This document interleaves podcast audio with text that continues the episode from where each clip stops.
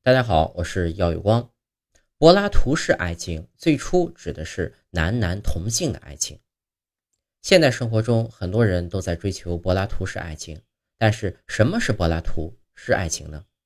很多人呢以为是追求精神恋爱而拒绝生理上的欲望，这点也不假。然而，很多人不知道的是，柏拉图式爱情最初指的是男男同性之间的爱情。在柏拉图看来，最崇高的爱情是精神之爱。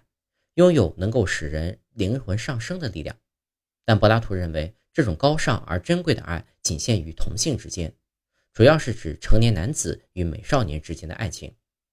柏拉图在《会影片》中提到，陷入爱情中的男人愿意为他们所迷恋的少年做任何事，不惜一切代价。而这个也和当时希腊风气相关。希腊学者认为，同性之间的爱情才是真正属天的爱情。异性的婚姻制度不过是为了社会的建构，在雅典，同性爱被法律赋予了最大限度的保护和支持，甚至被认为是对无节制生育的一种控制方法而加以提倡。同性恋是当时雅典的骄傲之一，而现今柏拉图式爱情已经被片面地理解成精神爱情，其实是违背了其最初的意思。